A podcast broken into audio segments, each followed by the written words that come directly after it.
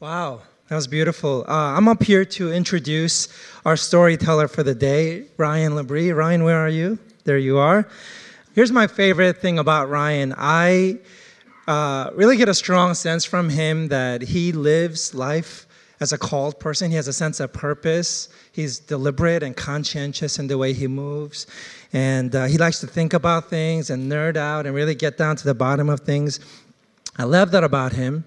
Uh, but he does all that sort of in this quiet, half French, half Scandinavian sort of way.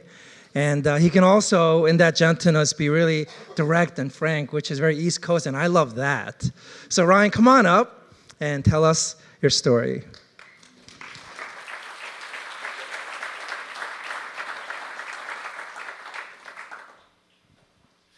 Well, this is my story. It's really a story about family. My faith began by being involved in young life in high school. I made the choice to follow Jesus Christ as my Lord and Savior at Young Life's Malibu Club in Canada during the summer after high school graduation. I went to Malibu for all the wrong reasons. I went there to chase girls, I wanted to do all the fun activities, but God used it to change my life, and I came home committed to Jesus. As a conversation starter in my uh, dorm room at SPU, I had a poster that said, Babes plus water skiing equals Christ. In 1986, I entered Seattle Pacific University as a freshman, and it was a wonderful environment to nurture my newfound faith.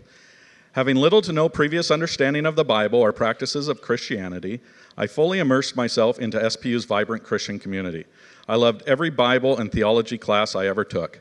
I actively participated in small group discipleship groups, uh, eventually becoming a student leader in both the ministries program and the residence life program. Regardless of discipline, I found the lessons from Faculty of Faith incredibly stimulating. Two of the greatest Christian mentors I have ever had in my life were the Dean of the Sciences and the Dean of the School of Business, both who taught me you could be a person of science or a person of business and still be a Christian.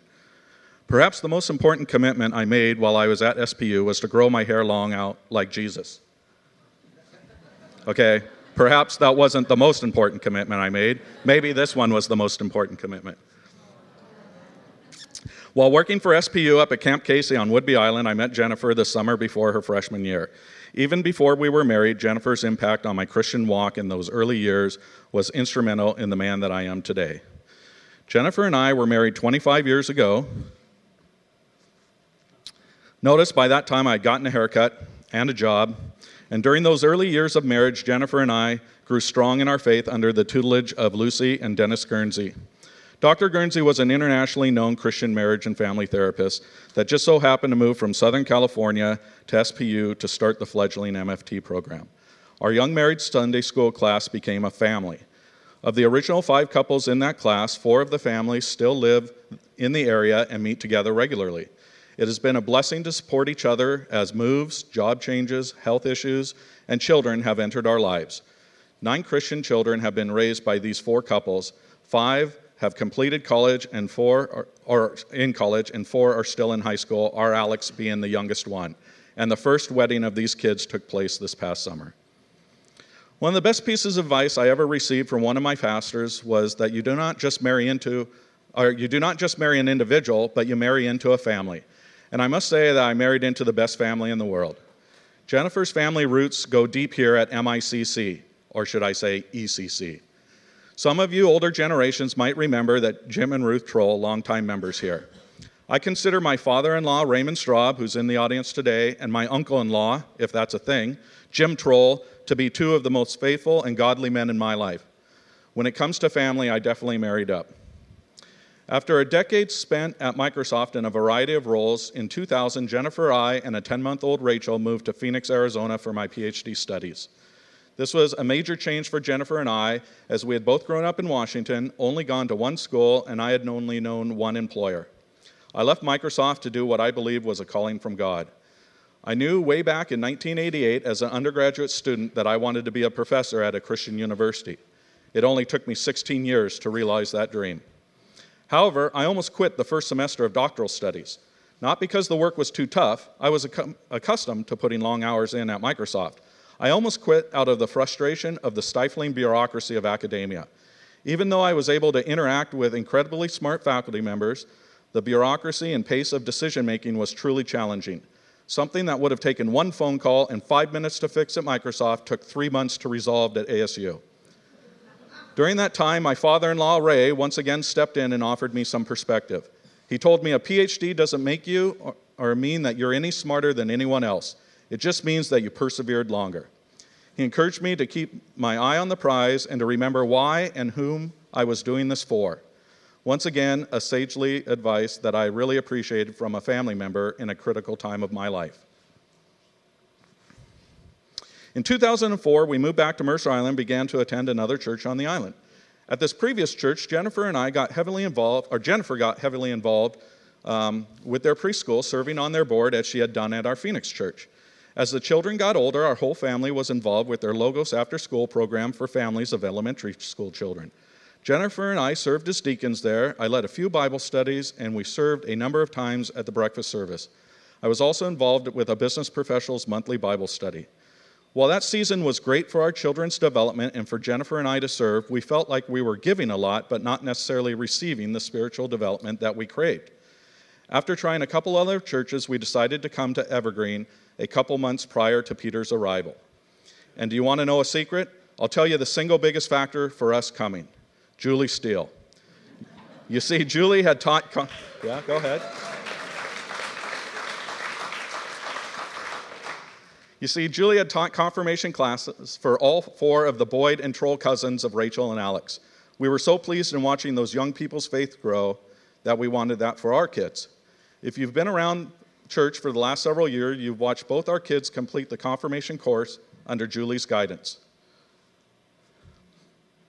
Jennifer and I couldn't be, just a second, more proud of our children for completing this milestone something I never got to experience as a young person. I'd like to close with one more chapter of my faith development in, that happened because of this church community. This story once again involves the ministry of my family members to me, specifically Alexander and Rachel. This past summer, I was blessed to be able to serve as one of the adult chaperones on the Guatemala mission trip to the Nicholas Christian School. What an incredible ministry. Church, great things are happening in Guatemala, and in part because of your and our involvement with NFE. I'm nearly 50 years old, and I've never been on a mission trip before. While I am sure that many of our high school's youth lives were changed in meaningful ways forever, I'm here to tell you that my life was changed forever as well. Helping our youth teach lessons at the school was amazing, yes. Getting their computer systems operational with Microsoft Office was truly a tangible blessing for the school. However, watching Rachel and Alexander and their 11 peers, your kids, live and love, share and give, work and play, sing and pray with fellow Christians in the remote highlands of Guatemala, serving the underserved native Ixil people, that's priceless and life changing. The most impactful event of the whole trip was after we were done teaching in one of the schools in a remote village. We were invited to visit some homes. When I say homes, what I want you to picture is a 10 by 10 cinder block building, dirt floors, corrugated metal roof with no electricity, maybe with a door, maybe not. And in one of those homes, Pastor Brent laid hands on an elderly woman who was going blind. To make matters worse, this woman was the sole provider for her grandson. Her grandson would get up very early in the morning, I'm told 4 a.m., work the fields, go to school all day, come home, traveling one to one and a half hours each way, work the fields after school until dark, and then he would come home and do his homework by candlelight, not at a desk or a table, but sitting on a cinder block used as a chair in his nearly blind grandmother's home. After Brent's very powerful prayer, she gave thanks and blessed us. Can you believe that? She blessed us. Then our youth spontaneously broke out into singing 10,000 Reasons, Bless the Lord, O my soul.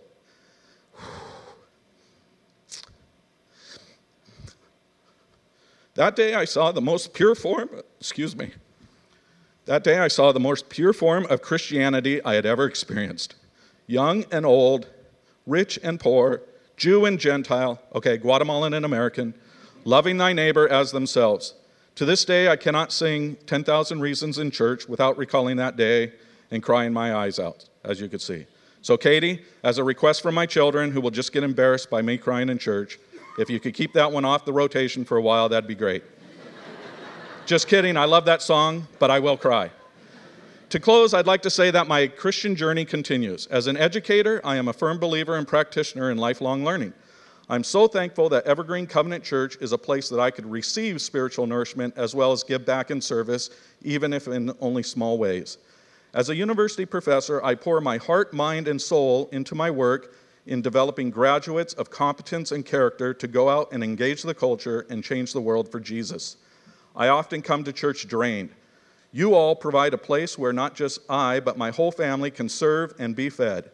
We are proud to call this church home, community, and family. I look forward to continuing growing further in my walk with Christ with the help of my family.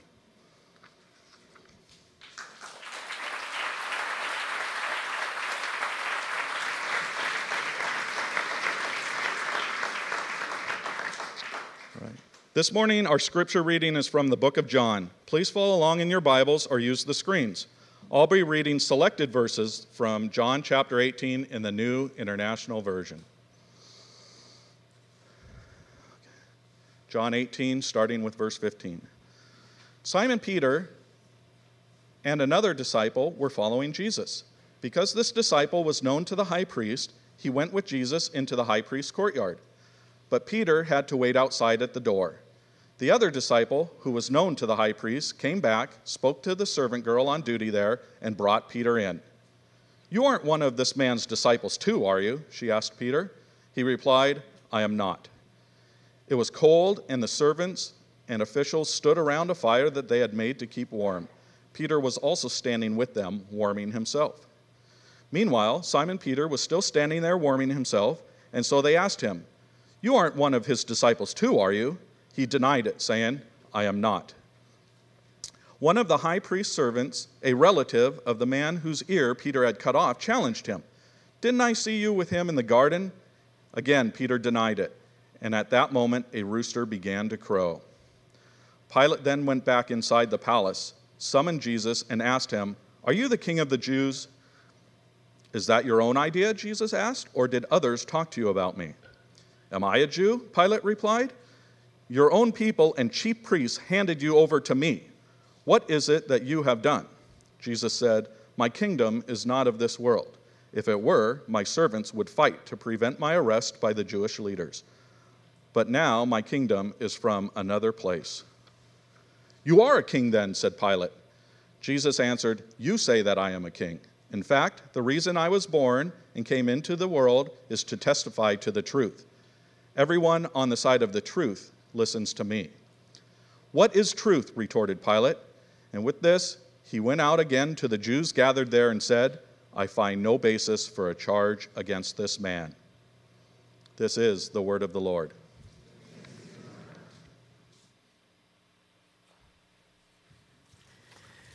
Thank you for your story this morning. And um, I didn't realize we had something in common, but uh, you said that Julie Steel was the reason you're at this church.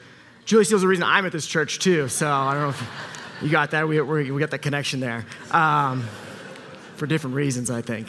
Um, but yes, this is uh, Christ the King Sunday, which in the church calendar kind of ends the church year. And then starting with Advent next week, we begin the new church calendar, um, which leads up to the birth uh, of Jesus. And uh, speaking of that, oh, yeah, we got another little baby steel coming in uh, in May or June. Yeah, thank you.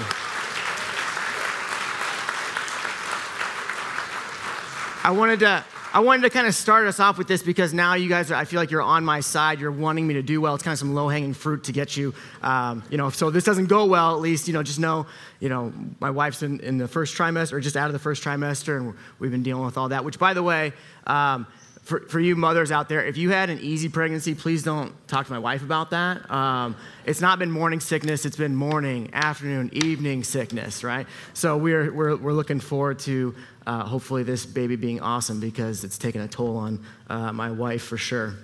Um, but um, I was thinking about Christ the King Sunday, and I, I was thinking about my own time back in seminary. My first year in seminary, I had a roommate named Yasu. Yasu was from Japan, and he was really a, a well disciplined student. He was very thoughtful. He was a great roommate. He would clean up my dishes when I was too lazy or tired to do them. Um, very respectful. And Yasu uh, carried uh, over a lot of his practices from Japan, so I got to learn a lot about that too as well. Um, not only the Japanese food he ate, um, he slept on the floor on just a small mat, which was great because the school only provided one bed for the apartment, so I got the bed, thankfully. Um, but another practice that Yasu would do often was, was bowing. And, uh, you know, being the kind of proud and brash person that I am, I say, Yasu, I bow to no man, you know? Um, something about bowing just kind of rubs me the wrong way, or at least did. And, and, it probably has a lot to do with the fact that I'm American and, you know, the Revolutionary War, we fought to get rid of a king. You know, I'm not going to bow to somebody because that feels too much like royalty and all that stuff that we threw off back in 1776. And so for some of us, when we hear Christ the King, maybe that has a similar feel, or, or why is Christ a king? Aren't kings just kind of trumped up tyrants, uh, people with an ego trip and too much power? But Christ is not ultimately accused of being the president of the Jews, and he's not the CEO of the Jews. He's charged with being the king of the Jews. As I said, this Sunday is Christ the King Sunday, and um, so we remember as we close off this year in the church calendar, what does it mean that Christ is actually a king? King of what exactly? King of who? You know, we think about these different uh, global uh, and geopolitical issues going on, the different leaderships involved. If Christ is really king, where does his authority lie? And if you say you follow Christ as king, what exactly are you claiming? And how does Christ's kingdom compare to the kingdoms and empires and countries of this world? What we see here in, in these selected readings of John, and actually throughout the entire chapter of John 18, is this is the scene that's setting up Jesus' crucifixion. It begins in the garden just after the Last Supper. And it ends with Jesus on trial in front of Pilate, being handed over to eventually be crucified. And yet, it's in this section of John's gospel that I think the writer makes Jesus' claim to be king most explicit. But obviously, it's done in a way that is not expected in, the, the day, in that day's powers, nor in our own. We wouldn't recognize somebody who's being tried and persecuted and eventually crucified as having some kind of royal authority. But what we see in John's gospel are a clash between two types or two claims at authority. The first we see is a claim to authority through power and coercion, through the strength of might. And this is best seen through the Roman Empire. Julius Caesar had taken Rome from a republic to an empire, invading, dividing, conquering different people groups throughout Europe and the Mediterranean area. He did this with skilled soldiers, engineering feats, and human ingenuity. All the things that you would want if you were trying to take over the world. This Pax Romana that, that Caesar introduced, this peace of Rome, comes at the death of thousands, if not millions. And the soldiers come to Jesus to arrest him, armed for battle, ready to use this force of coercion and threat of violence and intimidation to get people to do what they want. To this, to this day, this standard, this is, I would assume, the standard assumption of what authority really is, or the power, at least power. If you can overpower or you can subdue your, your opponent or your foe, that demonstrates you have power over them or authority. If you can get them to do what you want, that demonstrates that you have some kind of uh, strength.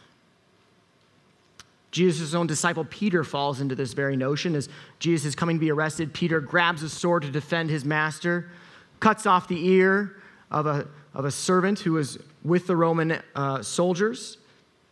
But Jesus ultimately rejects this use of force, stops Peter from using it further and heals the person who's been wounded. The other depiction of power is seen through the very life and death of Jesus of Nazareth.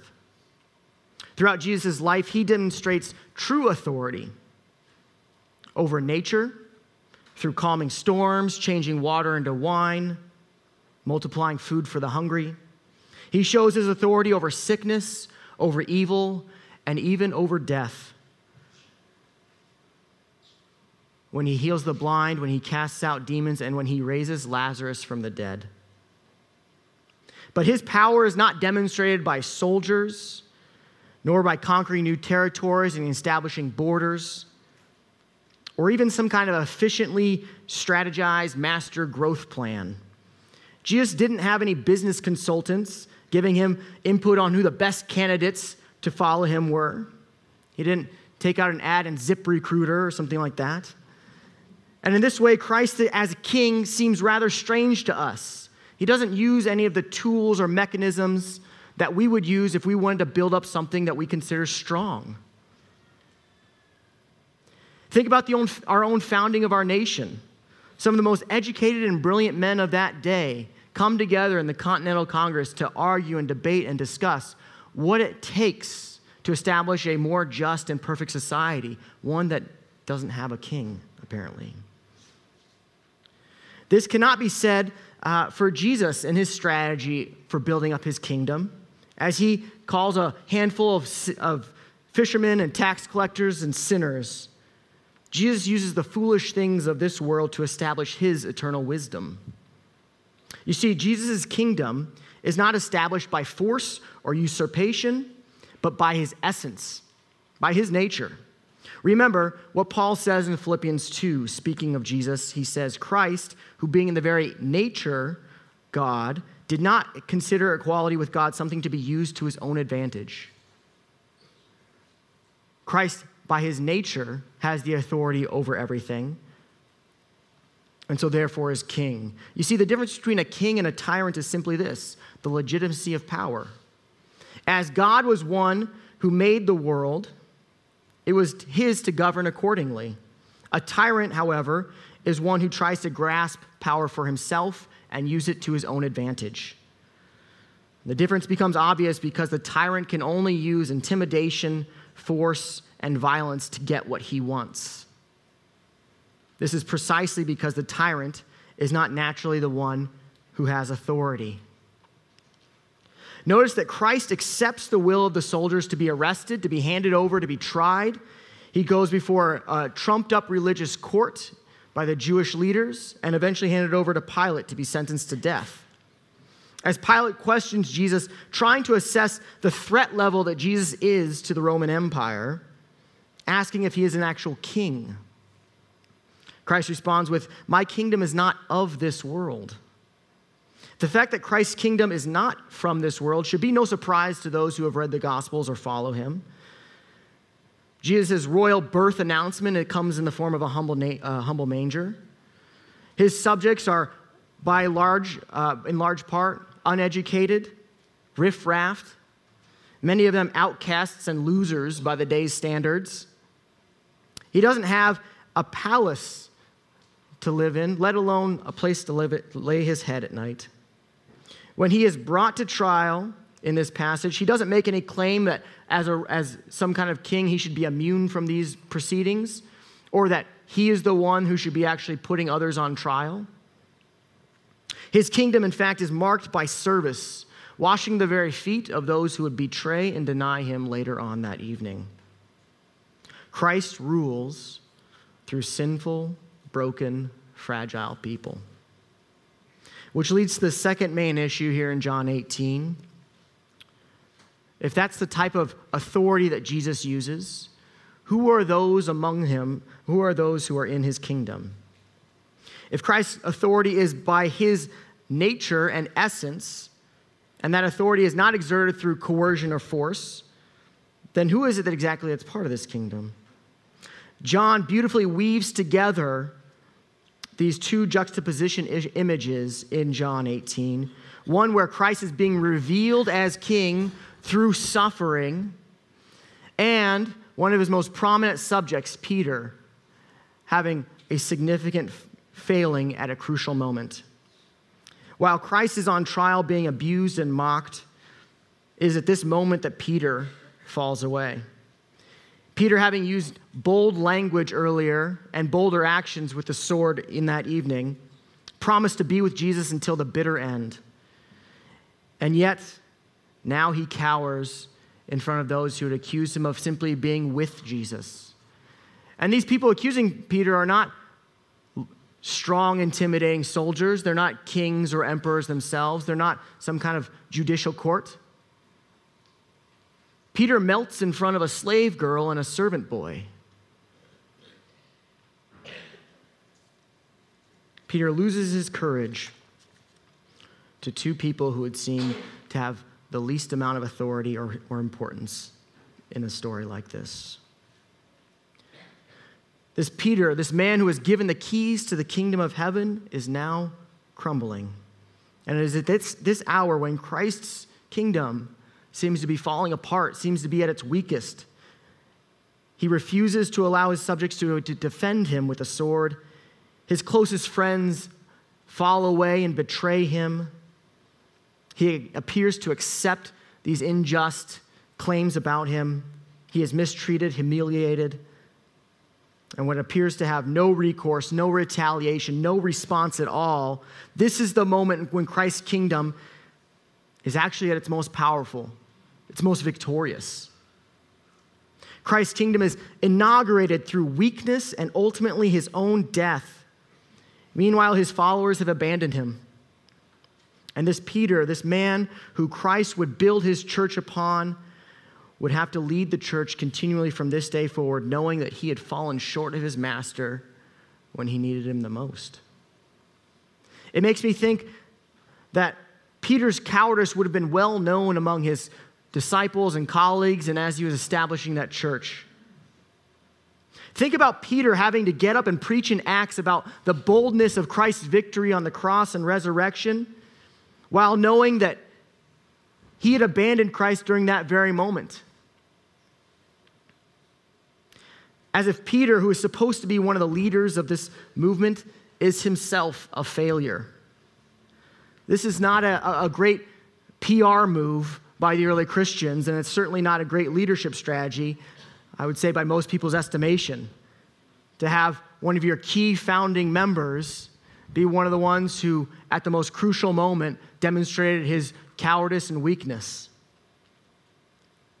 I have to imagine to an extent that that was not only self conscious on his mind, but also his peers, thinking, man, if, if Peter wasn't here, he, his cowardice and his, his actions, they give us a bad name.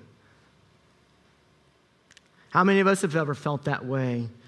That those who claim to be following Christ feel like they're giving us, the good Christians, a bad name. I was at a, a Mariners game uh, two summers ago with my cousin. It was actually the, this, the day that they were retiring Ken Griffey Jr.'s number, so the crowds were, were, were staggering. We are all waiting to get into the, the ballpark. And, and sure enough, there was a you know, preacher bullhorn guy down there with his sign about hell and fire and brimstone and you all need to repent. And I'm standing there trying to have a good conversation with my cousin who uh, grew up in the church but isn't really a, a, attending a church uh, right now. And, and I don't know where he'd say he's on his walk. But all I could think of is this bullhorn guy, this bullhorn guy, just shut up. You're giving us all a bad name. Just go somewhere else.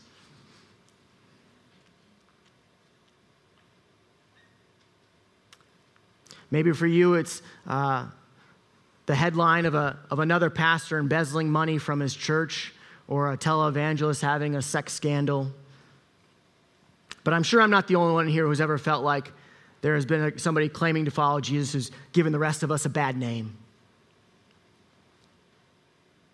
But here's my point.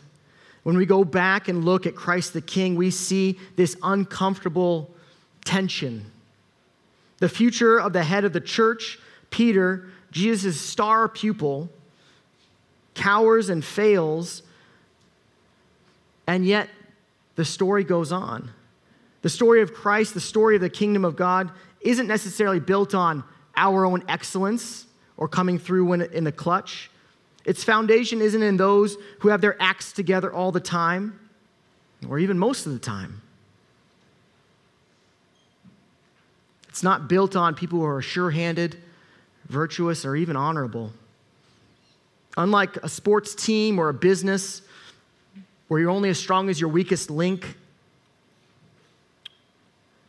Christ's kingdom and Christ as king is strong because of its weak links.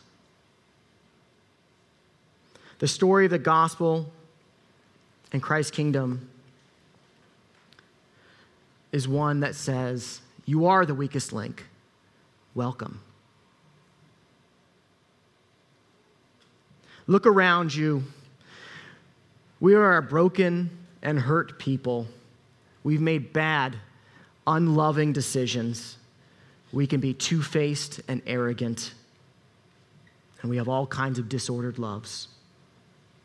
And yet, the gospel and Christ's kingship isn't dependent upon that at all. The crucifixion of Christ highlights this as Jesus hangs exposed, humiliated on a cross, a shameful symbol of a common criminal. Yet it is here that he is raised up and exalted as king of the cosmos. You see, the kingdom of God isn't dependent on the weakest link the way a modern kingdom or business might be. And so Peter can come back after that failure and Christ restore him. And Peter can go on to proclaim to a group of Christians in his letter You are a chosen people, a royal priesthood, a holy nation, God's special possession, that you may declare the praises of him who called you out of darkness and into this wonderful light.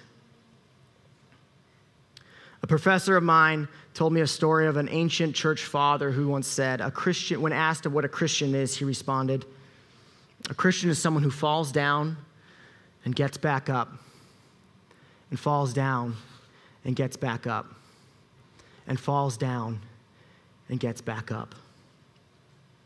Thanks be to a God whose kingdom is established despite my own faults and failures, and that because of it, there is room for those of us who are weak petty and poor and broken in his kingdom.